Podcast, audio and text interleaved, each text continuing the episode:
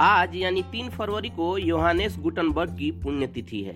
Gutenberg ने ही 1439 में printing machine का आविष्कार किया था। ये एक मूवेबल टाइप प्रिंटिंग मशीन थी। दुनिया की पहली प्रिंटिंग मशीन से उन्होंने बाइबल की छपाई की थी।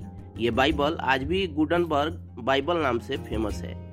इस मूवेबल प्रिंटिंग मशीन से छपाई का काम ब्लॉक में अक्षर खोदकर किया जाता था। जर्मनी के मेंज शहर में 1398 में जन्मे गुटेनबर्ग की प्रिंटिंग मशीन की खास बात यह थी कि इससे छपाई में लकड़ी की जगह मेटल ब्लॉक का इस्तेमाल होता था।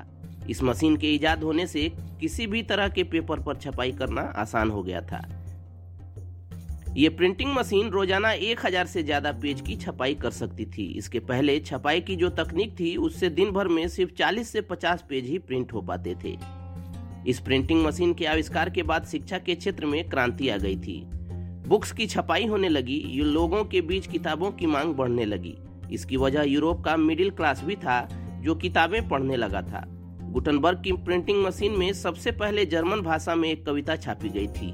इसके अलावा लैटिन ग्रामर की किताब की छपाई भी की गई, लेकिन गुटेनबर्ग प्रेस को पहचान बाइबल की छपाई के बाद ही मिली। इस बाइबल की छपाई अधिक संख्या में की गई। उसे यूरोप के बाहर के चर्चों में पहुंचाया गया। इससे पहले बाइबल बहुत कम थी। इसे हाथ से लिखने में पादरी को 1 साल का समय लगता था, लेकिन गुटेनबर्ग ने इससे भी कम समय में 200 बाइबल की छपाई कर दी थी। गुटेनबर्ग ने प्रिंटिंग प्रेस में छापी पहली बाइबल 30 फ्लोरिन उस समय की जर्मन मुद्रा में बेची थी। ये उस समय हाथ से लिखी बाइबल से काफी सस्ती थी। आज भी 21 से ज्यादा गुटेनबर्ग बाइबिल पूरी तरह सुरक्षित मौजूद हैं। आज इनकी वैल्यू $30 मिलियन से अधिक है। 3 फरवरी 1468 को उनका निधन हो गया था। चलिए दोस्तों, इतना ही। जानकारी आप तक पहुंचती रहे उसके लिए आप हमारे YouTube चैनल को सब्सक्राइब कर लें और Facebook पेज को लाइक कर लें। साथ ही साथ अपने दोस्तों रिश्तेदारों के बीच इस वीडियो के लिंक को शेयर भी करें।